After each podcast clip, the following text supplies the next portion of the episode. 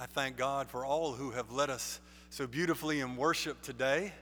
I thank God for all of you who are here in person, as well as all of you who are worshiping with us online. We're in a sermon series called Rediscovering Church. We're looking at various passages in the Bible that teach us things about what it means to be the community of believers in Christ. And today I want to draw your attention to 1 Peter chapter 2 I'll read verses 4 through 6 from the New Revised Standard Version. And the title of today's sermon is Building Our Spiritual House. Come to him, a living stone, though rejected by mortals, yet chosen and precious in God's sight. And like living stones, let yourselves be built into a spiritual house, to be a holy priesthood, to offer spiritual sacrifices acceptable to God through Jesus Christ. For it stands in Scripture See, I am laying in Zion a stone, a cornerstone, chosen and precious, and whoever believes in him will not be put to shame. Let us pray. Lord God, in this preaching moment, I simply ask that you would help me to speak your word, help them to hear your word, and Lord, help us all to do your word. I pray in the name of Christ our Lord. Amen.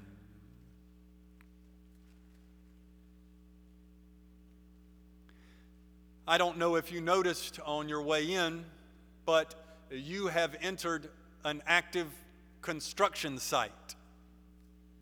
Uh, you won't see any hard hats. You won't see any scaffolding around the building. You won't hear any hammers hammering or drills drilling this morning. But Second Baptist Church is under construction. You see, this set of walls in which we gather is not the church. The church is not made of bricks and mortar, the church is made of people.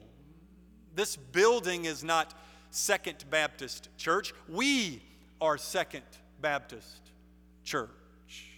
While our building is not under construction, our church is. Listen to our text. Like living stones let yourselves be built into a spiritual house. You and I are living stones, the building blocks of the church. Not this wood we see inside, not those bricks we saw outside, but you and I are the raw materials. If we're going to understand how we, as living stones, are being built into a spiritual house, then it would be good to understand how a house is built. I sat down with a home builder some years ago, and he led me through the entire process. So I want to invite you to follow along as each step in the house building process indicates a correlating step in the church building process. The first step in building a house is to get a plan. You've got to have a blueprint before you start building. The blueprint shows you what the house is supposed to look like. What's the blueprint for the church? Our text tells us we are being built to be a holy priesthood. The blueprint for the church is the priesthood of all believers. This doctrine simply states that every Christian is a priest. It has four main implications. First, if every Christian is a priest, then you can relate to God through Christ without the mediation of clergy. We want everyone in our church to have a personal connection to God. Second, if every Christian is a priest, then every believer is a minister. We want everyone in our church to use your spiritual gifts and your God given talents to minister to others. Third, if every Christian is a priest, then everyone is important. We want you to feel important here because you are, whether you're a deacon or a homebound member, whether you're a singer in the choir or a volunteer in the nursery.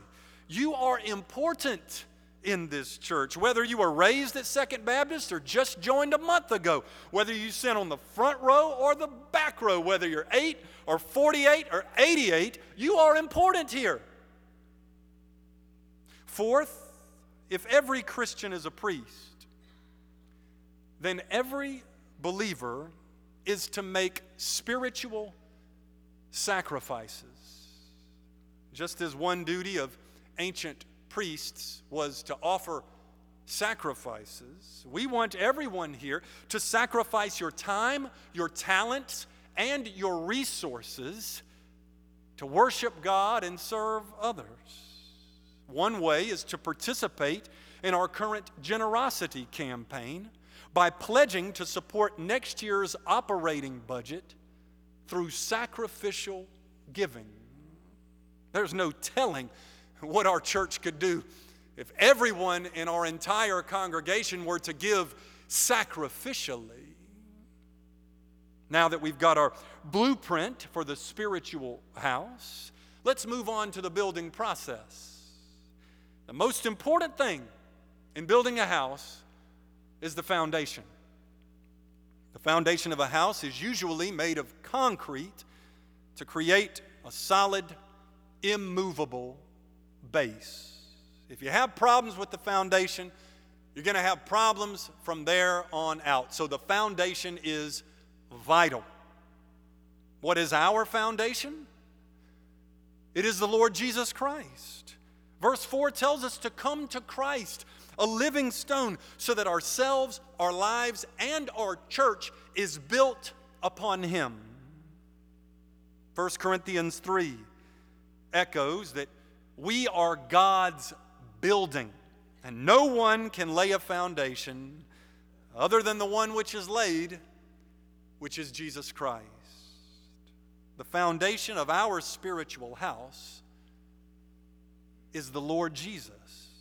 That's why when someone is about to be baptized, and become a official member of our congregation, I ask, What is your confession? And the person responds, Jesus is Lord. These three words are the basis of our church, just as these three words were the basis of New Testament churches. Jesus is Lord is one of the very earliest statements of Christian faith, if not the earliest. It appears in passages including Romans 10 9. If you confess with your lips Jesus is Lord and believe in your heart that God raised him from the dead, you will be saved. To confess Jesus is Lord is to confess that Jesus is God incarnate, that Jesus shows us what God is like. To confess Jesus is Lord is also to confess that Jesus is Master, and we submit our lives to His Lordship that we might serve and obey Christ. And we Baptists are famous for our disagreements and every church has its disagreements. But as long as we agree that Jesus is Lord, we can fellowship and worship and serve together. A measure of disagreement is not such a bad thing, anyhow. Proverbs 27 says, We sharpen one another as iron sharpens iron. And, folks, when iron sharpens iron, sparks fly. I want church to be a place where we can have a respectful, mutually beneficial conversation with someone we disagree with. as long as we agree that Jesus is Lord, and as long as we operate in love for one another as He taught us, we can have disagreement without division. Our church's one foundation is Jesus Christ our Lord, a foundation without a single blemish, a foundation perfect in strength, a foundation flawless in design, a foundation that will never crumble we can move through the building process with confidence because it is on Christ, the solid rock, that we stand. Now that we've got blueprints and the foundation has been laid, the next step in building a house is constructing the floor system structure, the support system that holds up the floor of the house. This structure is made of wood and sits above ground, so it is susceptible to the elements. The wood in the floor system moves and can create cracks in the house. The wood moves because of rain or even due to slight changes in humidity. No matter how well built, every house has cracks. Every house has imperfections. Likewise, every church has imperfections. But while swelling and shrinkage may allow cracks to form, that same flexibility enables the church to move and adjust to change. The church must have a measure of adaptability, and God graciously fills the resulting cracks with mercy. Shortly after our passage, verse 10 declares that we have received mercy. Divine mercy is what binds up our faults. It's not our moral performance, it's not our spiritual excellence, but it is the mercy of God that holds our spiritual house together despite the cracks in the structure. After the blueprints are drawn, the foundation is laid and the floor system structure is in place. The next phase is building the exterior walls. This, I'm told, requires studs and sheathing. Studs are two by fours that support the sheathing. Sheathing is the boards of the wall that reinforce the studs. Studs without sheathing will wobble and fall over. Sheathing without studs cannot hold the weight. In order for an exterior wall to function properly, the studs and the sheathing must work together. The next step is to put up the interior walls of the house and the ceiling. Here again, the ceiling and the walls must work together. A ceiling without walls to sit on would be lying on the floor useless. Walls without a ceiling would give a false sense of security. Whether studs or sheathing, walls or ceilings, each structural element needs the others in order to work. It's similar with the church. Like the building blocks of a house, we, the building blocks of Second Baptist, are dependent on one another. The building metaphor punctuates the communal nature of Christian faith because each of us is one building block leaning on and working with the others. Thinking of Christianity as strictly between an individual and God would be like someone laying a sizable foundation and then setting one little brick on it. It'd be ridiculous. While a personal connection to Christ is vital, Christianity is a communal faith. That's why Hebrews 10 25 says, Do not give up meeting together, but encourage one another, and all the more as you see the day approaching. After the walls and the ceiling are in place, the next step in building a house is to put on the roof and then it's installing the windows and doors and then adding the siding. But about the doors, Uh, we want to be the kind of community that has its door constantly open. We open our door so others can come in, and we open our door so that we can go out and do God's work in this world. A church that stays strictly within the confines of its own people will eventually become stifled, like a house with no doors. It will become insular. Every Sunday afternoon, we are called to go back out into the world, to witness to the love of Christ, and to invite others to come and join in the building project. After the windows and doors and siding are done, then you work on the inside of the house. When those details are finished and the final inspection is carried out and they turn your power on, then you move in. And the maintenance begins. As any homeowner knows, houses are forever requiring maintenance.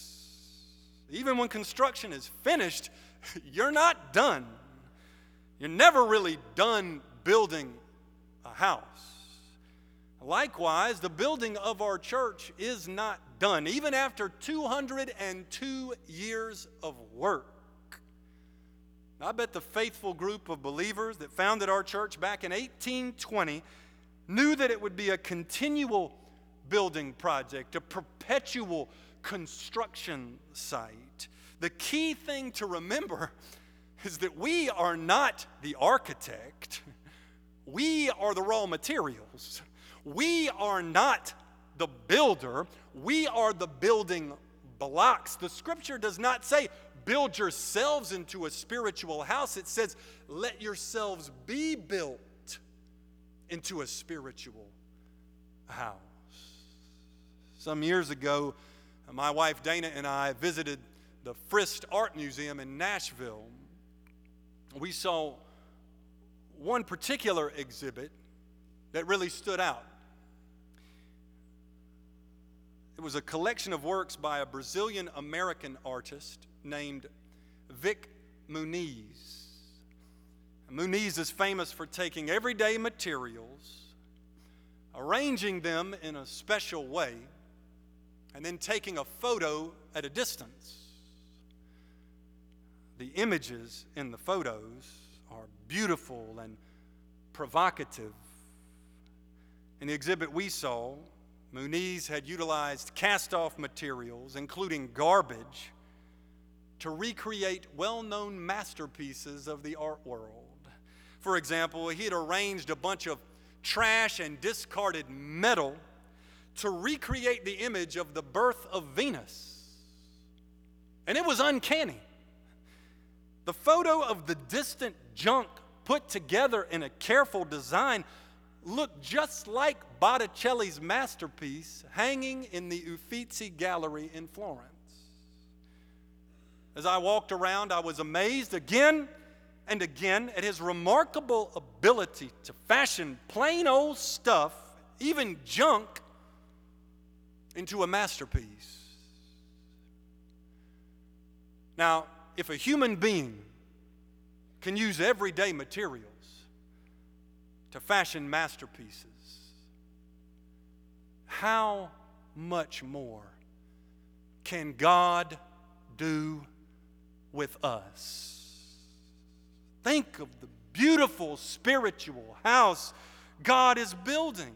Think of the remarkable design God is constructing with us as living stones. Think of the masterpiece God is fashioning using everyday people like you and me. Although we fall short of the original, Jesus, when we take a step back, we might just marvel at what God is making us into. According to Ephesians 2, we are God's handiwork, we are God's workmanship, we are God's masterpiece.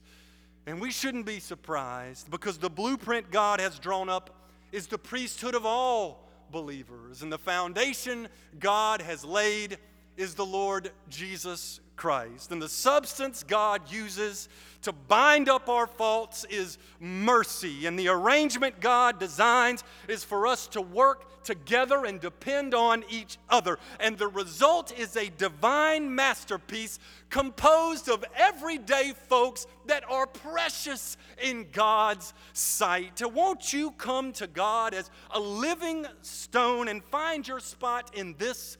Structure. Won't you come to God as a living stone and find your place in this community? Won't you come to God as a living stone and let yourself be part of the beautiful spiritual house that God is constructing here at Second Baptist Church of Richmond?